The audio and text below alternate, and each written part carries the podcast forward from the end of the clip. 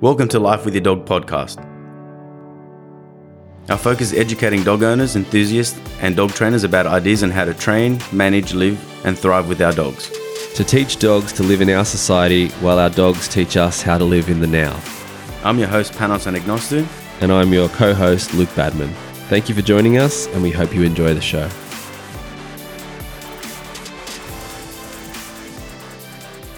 Welcome back, another episode of Life with Your Dog. My name is Panos. Today we have another Q&A that's come in. It's been a little bit since I've done a Q&A, but this is from Lauren and she's from Chicago.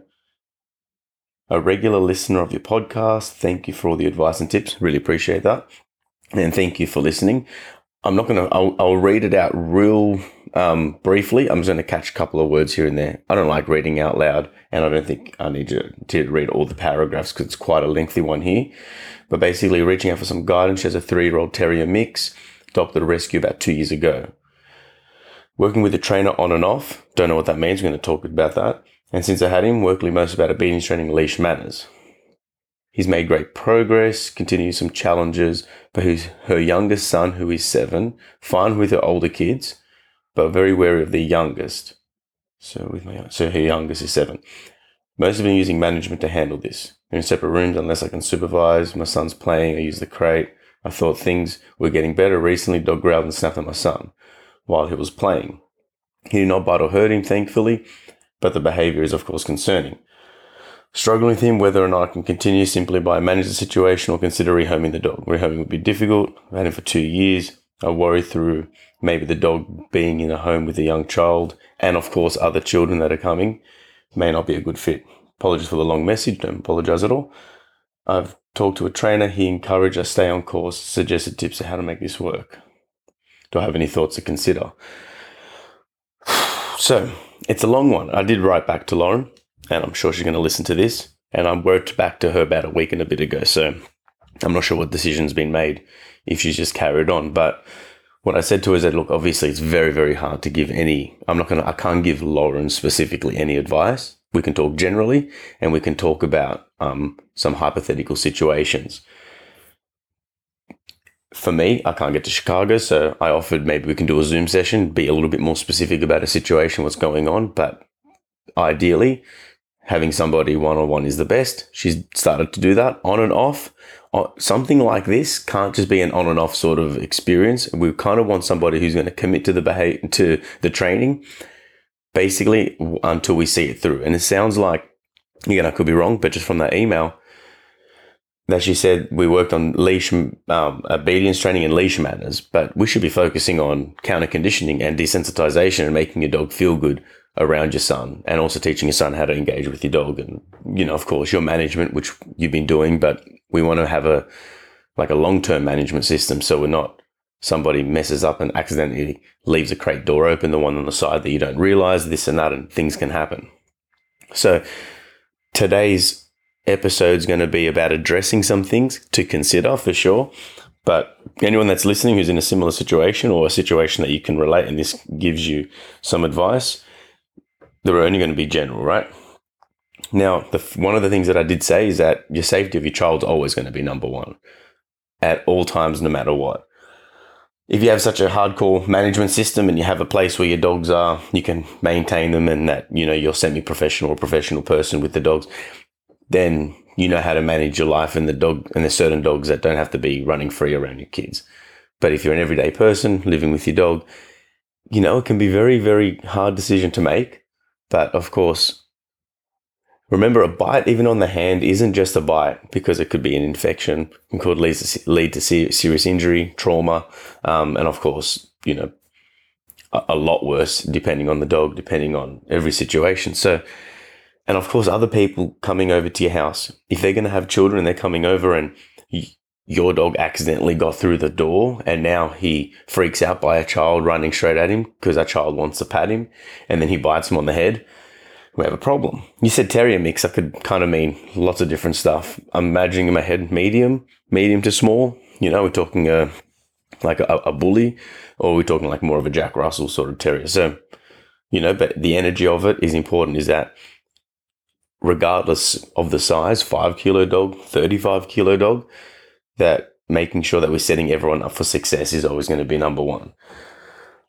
But the hardest decision is what do we do? Is rehoming the thing, the thing to do? And you need to have the discussion with the family, you know, your significant other and whoever else can kind of, I would speak to everybody if it was me. I would say, how does everybody feel about the dog? Um, and kind of make it like more of a understand everybody's perspective. Uh, is everyone going to follow through if we do go down the route of behavior modification to make all of this work? Because if there's going to be weak links in the in the chain, then that's where everything falls apart. Consistency is everything, and if your husband's not willing to do the things that need to be done, then maybe better for the dog because we got to think about it.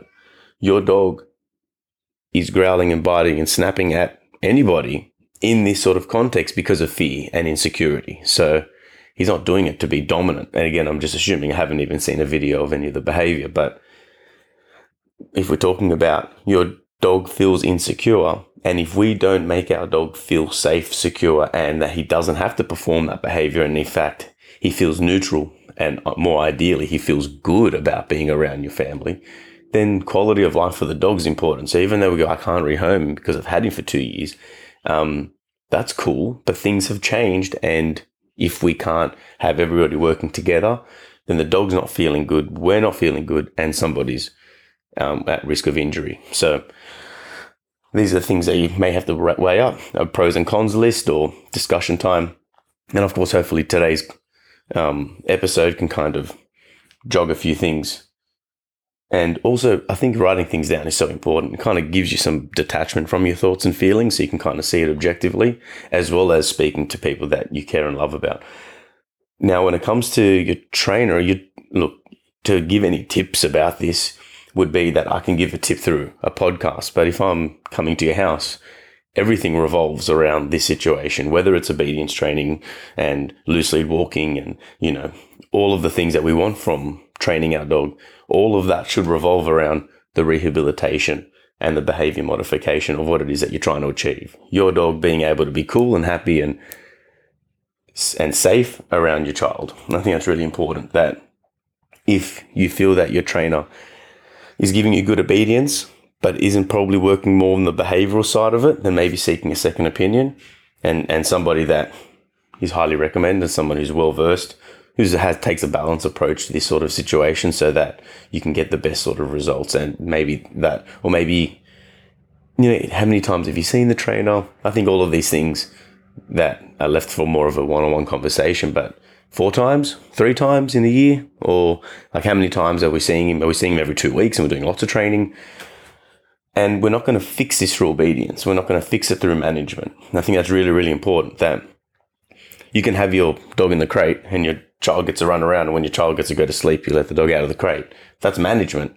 It may make him feel okay, maybe better, but it's not going to fix how he feels and thinks and acts in those situations because once he's in the context of being out of the crate, for example, or out from the backyard or from his kennel or whatever, that's what's more important. So management's good because it stops anybody from getting hurt and it doesn't give doesn't get to validate their state of mind. If your dog's scared of your child and you leave your dog out roaming free in the backyard and your child opens the door and runs runs around, jumps on the trampoline, kicking the ball, and your dog gets nervous, doesn't know what to do, and then lunges at your child, your child runs away.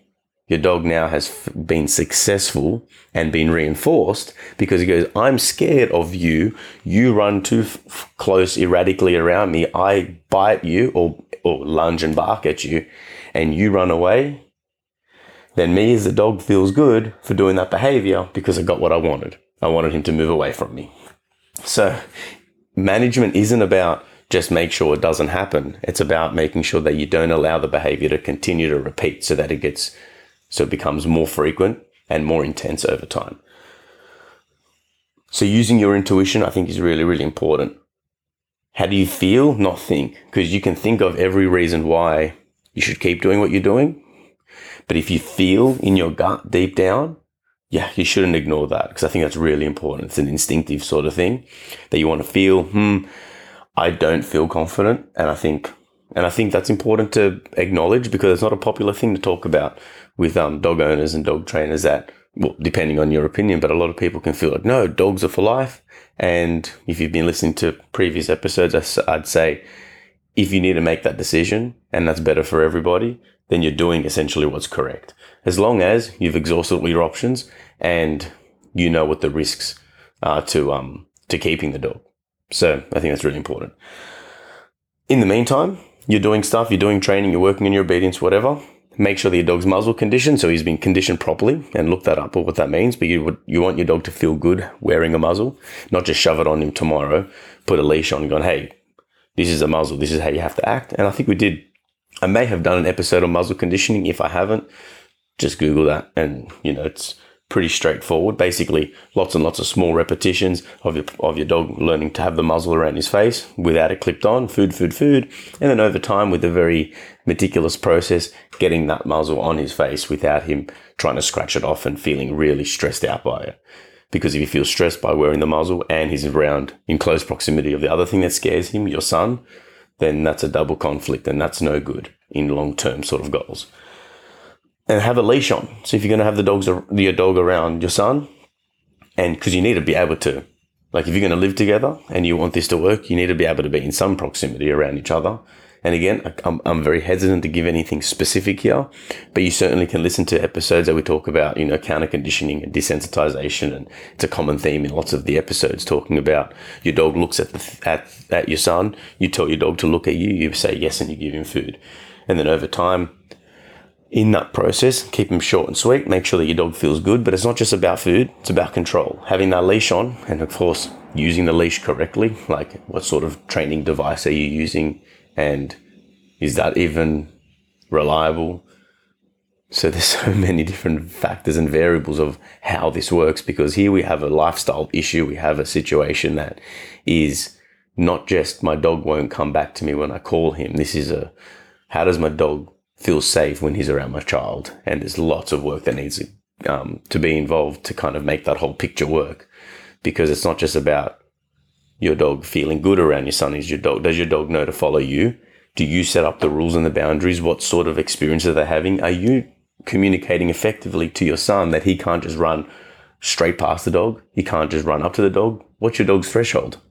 Can your dog be on a bed with the leash tied up, maybe even if he's tethered? is your son able to understand that he can't that he has to maybe give it three meter buffer around the dog because that makes him feel safe is your son you know so all these different things. So i think it's not just about can the dog do it but also can your family do it?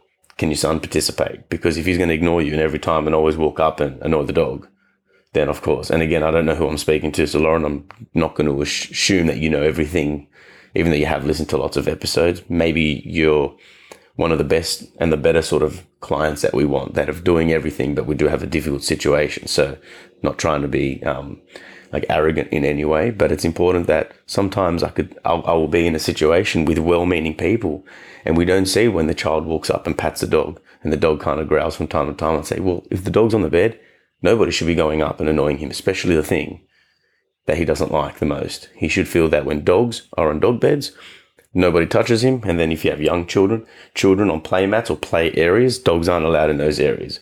And this kind of creates some boundaries. So to kind of elaborate on, it's not just about what you do when the dog's in presence of your child. It's about everything that surrounds it. And what job does your dog have? Does your dog know how to follow you and have a, have structure in his life?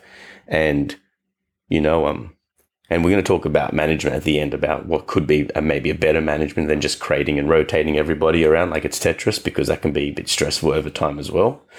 But um, make sure that you control muzzle and leash on when you're doing the training and counter conditioning, and um, have that prepared so that when you do see your trainer next, whoever that happens to be, you've I want you to have the goals. I want you to say, "Hey, I want these things to happen. I want I want over the next 3 months because I'm willing to put up with this that my dog can have a secure yard in the back somewhere, like, you know, a pool fence and kind of make an area for the dog so that that's his area. No one messes with him. We bring him out to the training, do the counter conditioning, making sure that lots of the food comes from the pouch and that we get everyone involved. And your son can be involved as well. Again, not by maybe just walking up and giving him food, but being part of the process so that he starts to learn to follow and to engage. And again, depending on how intense this aggression is or potential aggression is, again, can't give any specifics. Very, very difficult. I want to, but hard.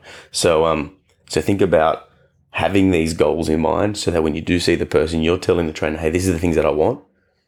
And I really know the why. Now tell me the what and the how I have to do. And I think that's going to be really important. If you're making pro- progress with this trainer, depends on how long you've been working with him and everything else. Um, and you believe in him, your intuition serves you right. And it's like, look, things are working out well, and I'm happy with the direction that we're going because, again, it's your child at risk. So it's at your best interest that you're taking direction of this. So, um, but if you're making progress and everything's working, then keep at it. Don't try to find the quick fix and assess how much you're willing to put the effort in and what you're going to get out of it. And that's on you as well. Seek second opinion. I've already spoken about that. Um, assess your child if he's if he's willing to learn the rules and follow the rules. And I think I, I just talked about that as well in terms of, you know, don't expect too much from your son. Maybe he he isn't at the he doesn't find it desirable enough to have to follow the rules. Like, I want to do my own thing. Maybe your house is so small that your freedom is a little bit different than what it would be at somebody else's house, you know? So I think that would happen like at my house, spoken many times, at my yard split in half with a pool fence. I can put Donny dog in the back there. It's chicken wide. No one can get in there like little people and dogs can't get out. So I have a secure spot if I need to put all my dogs there when there's going to be, you know, 50 kids running around the backyard for a party. So I have that and it's adequate that my dogs can live back there. And, um, and there's times where I have to put them back there because something else is happening in the immediate part of the, the area. So overnight they have to sleep back there. They've got, you know, um, enough kennel space. They've got enough shelter and they've got everything they need. And it's, and it's a massive area. So maybe that's something that you need to consider as well. Instead of having just the crate and just the backyard where the child can share it, give it space for your dog come up with different ideas and management systems that can be a bit more long term because it sounds like if you do commit to working with this, it is going to be a long term thing. And nothing's really guaranteed because there's so many factors at, um, at play. But in saying all of this, I've seen situations like this and worse, and that things have turned around and been be, become very successful, and that the family is happy to be around each other because we've we've addressed the dog's needs, we've educated everyone on how to manage it, how to encourage and how to correct certain behaviors and when to correct certain behaviors because you shouldn't correct a fear response all the time. And, and that doesn't mean that you always shouldn't either. I think it's very unique and specific. But just the correct, like correct growling, for example, you shouldn't because growling is, and again, I guess it could be debate about this. And again, it has to be kind of specific, but it depends on how the dog growls. But if your dog's on the bed or next to you and your son comes right up and stares at him and goes to pat him. He's like, Rrr. and then we correct the dog. That doesn't make the dog understand that he shouldn't do that. He'll just feel even more conflicted. Um, what could be better in this situation? I'm sitting on the couch, dog's next to me. Your son walks up, like, hey, buddy, give him a little bit of space. Come on my right hand side. Hey, good boy.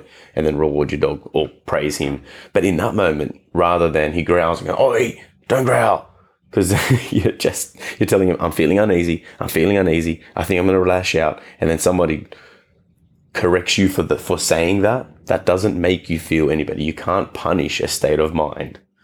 You can punish a behavior. So if you even if you punish the growling and he stops growling, that doesn't mean that he's now not feeling how he felt because of why he had to growl. It's fear and insecurity that does the growl.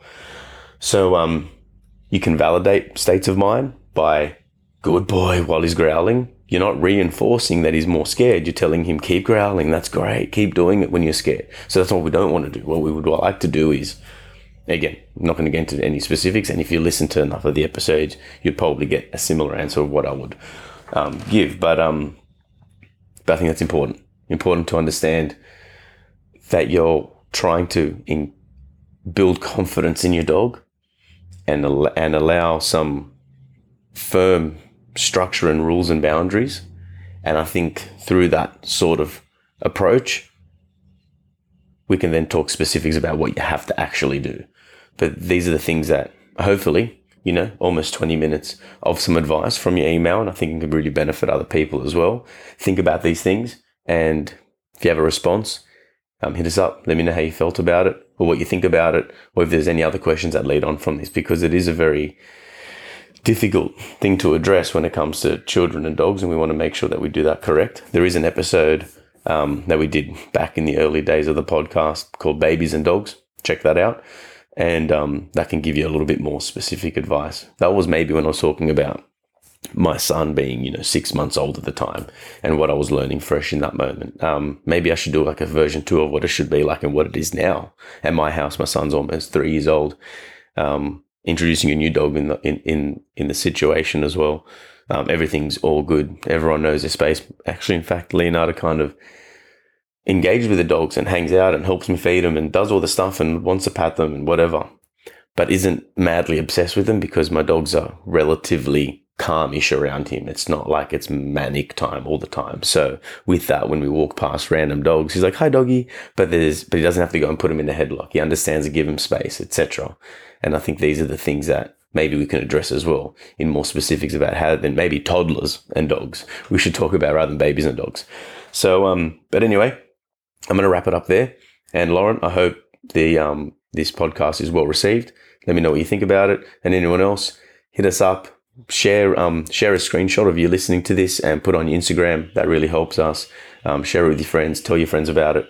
Um, and also Spotify and Apple Apple Podcasts have the rating. Please go on there and, and give us a rating. That really does help the show grow and for more people to listen, which means we continue doing what we're doing.